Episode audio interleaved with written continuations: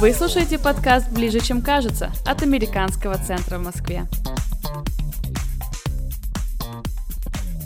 Всем привет, это подкаст Американского центра в Москве, с вами Алина, и сегодня у нас в гостях Юля. Юля является выпускницей программы Fulbright, она преподаватель, предприниматель, и э, она основала свой стартап. Но я думаю, что Юля лучше расскажет, поэтому, Юля, представься, пожалуйста. Всем привет, я очень рада быть с вами, it's an honor.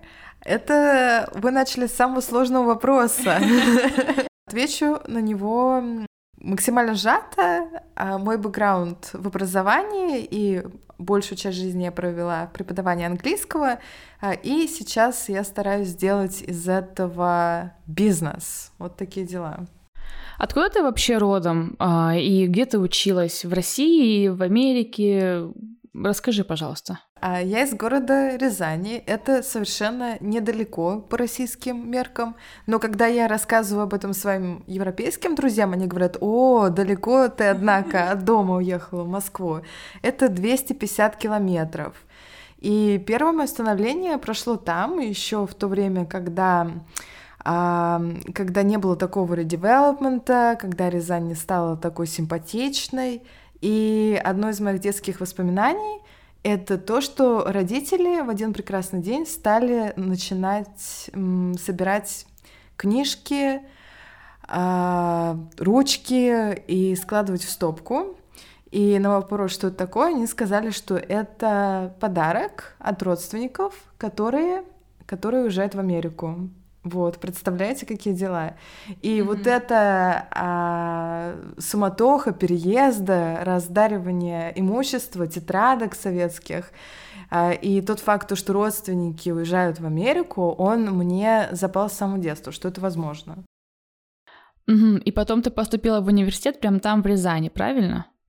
Да, несмотря на такое яркое детское воспоминание о том, что можно переехать и быть гражданином мира и открывать для себя новые горизонты, когда пришло время поступать в университет, мыслей таких не было, даже о том, что можно в Москву ехать. Это действительно казалось очень большим, далеким, страшным городом. И я пошла учиться, как и все мои одноклассники, в Рязанский государственный университет.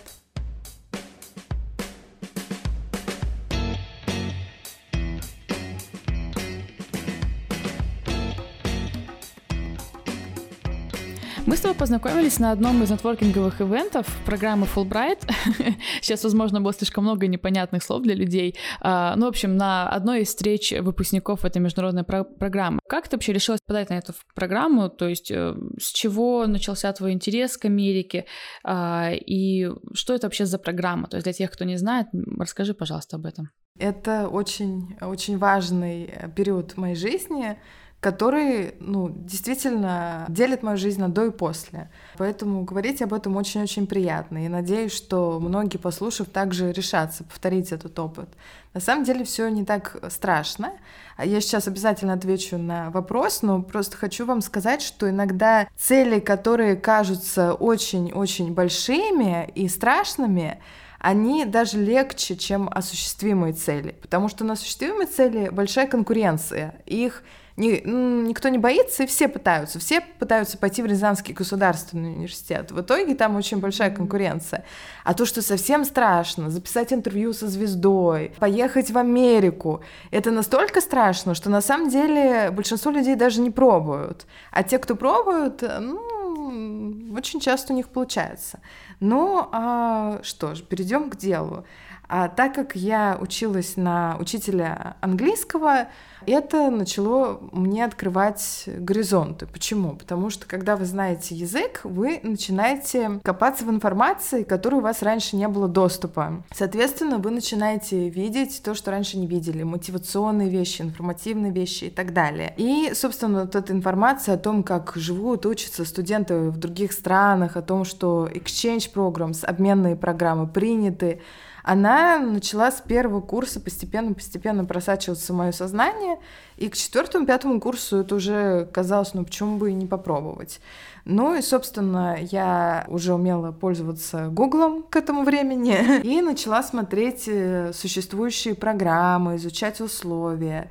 Фулбрайт мне очень э, понравился тем, как описывал свои ценности, свою миссию. А какие у Фулбрайта ценности и миссия? Это, а, между прочим, ни много ни мало единение людей и народов, так как э, можно много смотреть фильмы и слушать большие речи, но на самом деле мы начинаем любить друг друга и относиться к другим людям по-человечески после того, как имеем э, межличностный прямой контакт, не через фильмы, не через большие какие-то речи. Вот, мне это очень-очень понравилось, потому что мне этого именно и хотелось. Я хотела познакомиться с новыми э, людьми, с новым миром и посмотреть, как в этом мире все устроено. Такие дела. Повлиял ли как-то Фулбрайт и вообще опыт обучения в Америке на выбор твоей дальнейшей карьеры? Повлиял и очень-очень сильно. А, на самом деле, может быть, вам не понравится, потому что это вопрос очень будет ответ, не вопрос обобщенный такой. Но на самом деле это правда. Ничего не могу с этим поделать. Дело в том, что этот э, опыт дал мне уверенность. И э, мне стало понятно, что при приложении усилий Сделать можно абсолютно все. И неважно, что это, стать пластическим хирургом, музыкантом, программистом, развивать свой образовательный проект. Ну, просто стало понятно, что если работать и постепенно все делать, и не сходить э, с такого, да, марафона, с трека, то можно сделать абсолютно все. Ну и после этого стало не страшно пробовать разные вещи. А как вообще у тебя появилась идея открыть свой бизнес, свое дело? Это у тебя с Америки начался к этому интерес или позже у тебя это возникла идея? Это очень интересный вопрос. На самом деле намного позже, лет так на семь позже. То есть, когда я была в Америке, а, моя сфера интересов заключалась в том, чтобы наращивать свой профессиональный опыт преподавания, языки и психология. Весь мой фокус был заточен именно на это, как становиться более интересным специалистом. Я очень хорошо помню, что рядом были студенты, которые учились по программе MBA, Masters of Business Administration. Ну, я даже над ними немножко смеялась, мне они такими странными казались. Они что-то такое бегают, что-то там считают, что-то там с кем-то нетворкают, вот как мы, да, сейчас вам рассказали, что такое нетворк, да, устанавливают знакомство, разговаривают. Мне казалось, что это все сотрясание воздуха ни о чем. Мне хотелось быть э, специалистом. Потом, долгое время после этого, я также продолжала над этим работать. Я стала тренером учителей, я стала создавать э, методологический контент. Собственно, только потом, спустя годы, я поняла, что вот это мое желание двигаться, оно как раз не противоречит э, правилам бизнеса, а наоборот очень-очень его повторяет. Потому что а, какое, вот как вы думаете, можно поменяемся ролями на секунду, как вы думаете, какое самое большое желание бизнесмена? Um, решить проблему какую-то? Решить проблему и донести э, это решение до максимального количества людей. Потому что бизнес не может жить с одним, с двумя, с тремя клиентами, да, ему нужен scale, размах. И э, то, что мной двигало, почему я стала тренировать учителей, потому что мне было немножко, становилось тесно в одной классной комнате. Казалось, ну вот окей, я сейчас поучу этих 10 человек, и все. А если я поучу 10 учителей, они потом каждый 10 научат. И все хорошие скиллы, которым я научилась, они дальше разойдутся. Или вот я контент создам образовательный, по которому другие учителя будут работать. Это же круто, а его сможет большее количество людей увидеть. И потом, потом я перестала смеяться над этими студентами из MBA, потому что поняла, что они, в принципе, то же самого хотят. Ну, в принципе, да, так оно и есть. А, ты сейчас занимаешься только своим проектом или чем-то еще?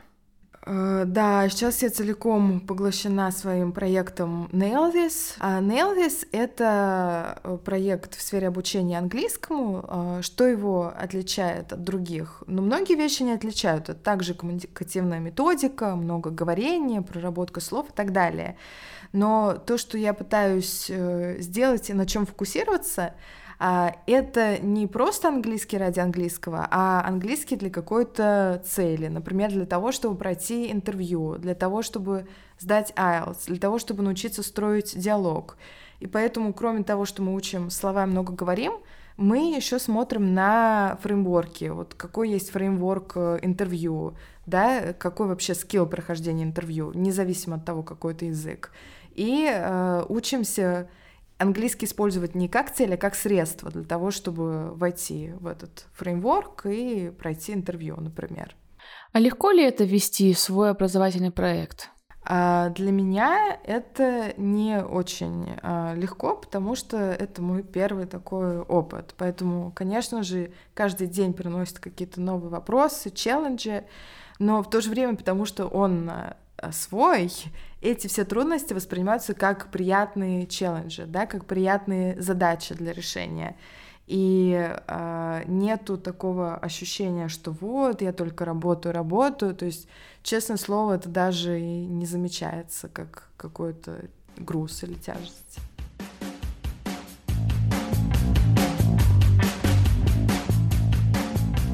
Вот ты сейчас самозанятая, да, то есть э, у тебя нет босса, ты представлена сама себе.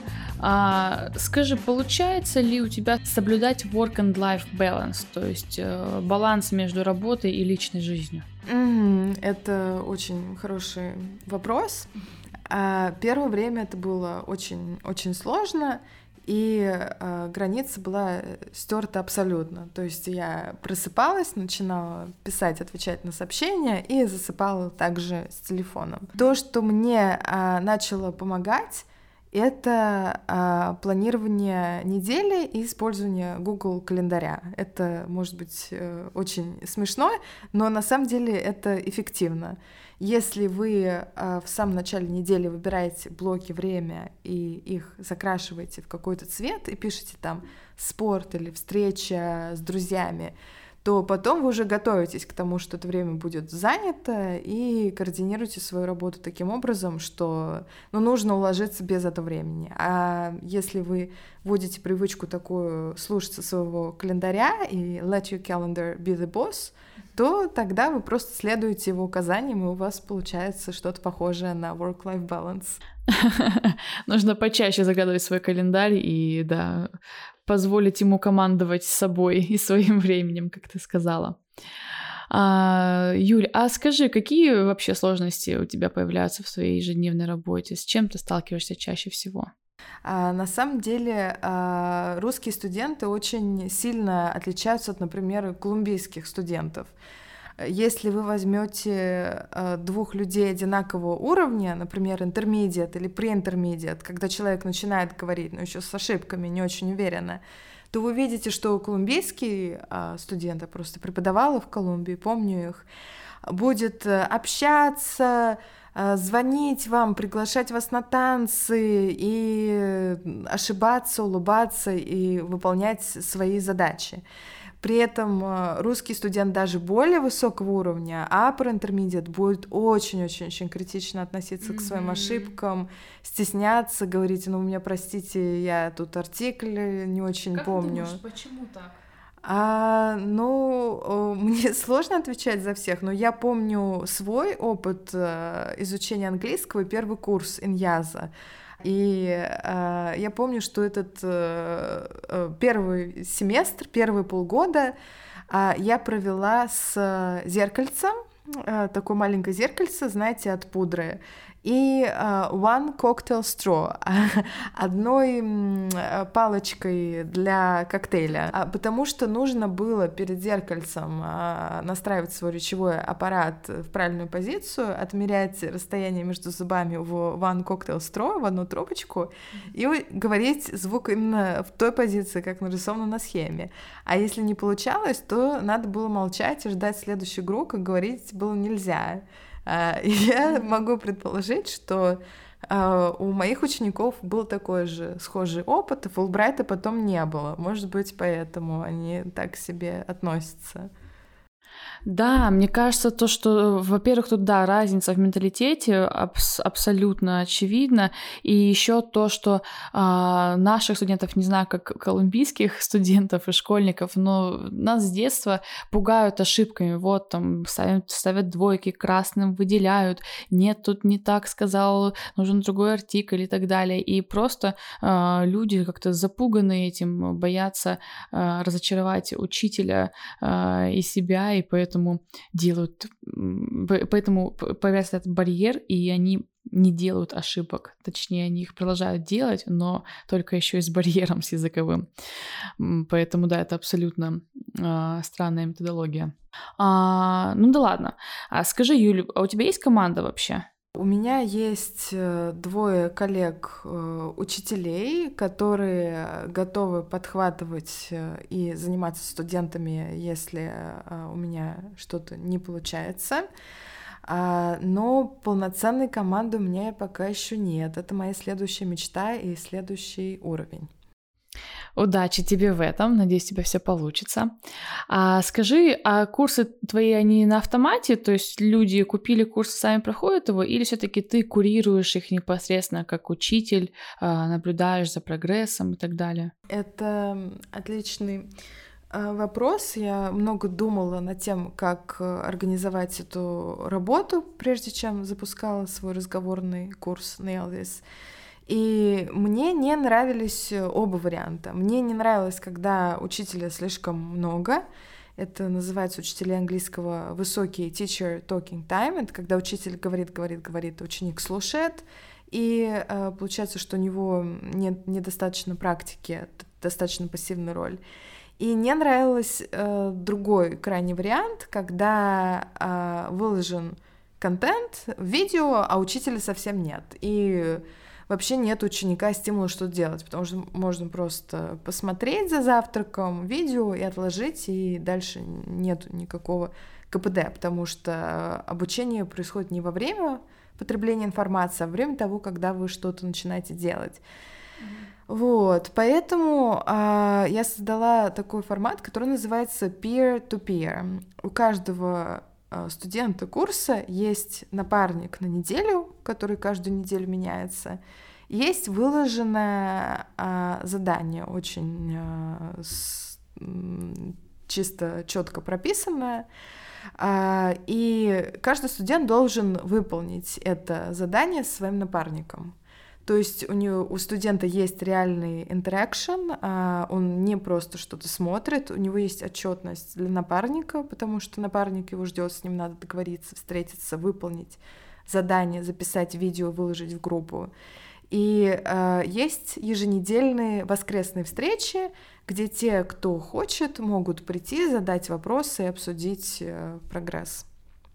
А это общая такая практика или она применяется Э, только в каких-то определенных местах, школах, курсах а, или встречается везде. Mm-hmm. А мне кажется, что это больше применяется как раз в американских э, университетах, где есть э, такое понятие, как project work, проектная работа. Mm-hmm. А, учитель, э, профессор делит класс на группы, и э, группа должна справиться с каким-то заданием. Э, вот.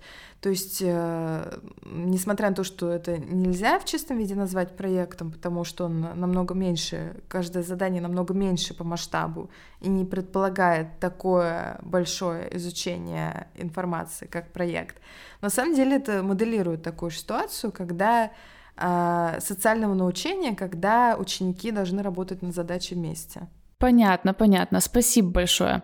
А, ну и давай, наверное, уже последний вопрос. Что бы ты посоветовала людям, которые хотят, но боятся начать какой-то свой проект, может быть, свой бизнес, в частности, в образовании? А, особенно в, на рынке сейчас э, онлайн-образования, сейчас такая большая конкуренция, сейчас очень много а, разных курсов на любой а, цвет и вкус. Поэтому э, страшно начинать, наверное, некоторым людям. Вот что бы ты посоветовала им, и что бы ты сказала себе а, два года назад, например? Окей. А, я, наверное, процитирую э, слова трекеров Y комбинатора. Это такой акселератор стартапов, потому что мне кажется, что они лучше знают, чем я, и мне очень отзываются их советы. А про конкуренцию э, Y Combinator говорит, что большинство стартапов погибают от внутренних проблем, а не от внешних. Если у вас действительно есть решение той проблемы, которая нужна людям, то конкуренция вам не страшна. А что касается того, как начать, если страшно, а, есть такая пословица, что а, inaction breeds fear, а именно бездействие порождает страхи. Когда вы начинаете делать шаги, то страх уменьшается. Поэтому начинайте, знакомьтесь с людьми, которые уже что-то сделали, задавайте вопросы, спрашивайте совета. На самом деле это отличная комьюнити, где вам помогут. Я уверена, что шаг за шагом вы сможете, а, ну, если не построить мегакорпорацию, то, во всяком случае, получить очень ценный жизненный опыт и стать сильнее.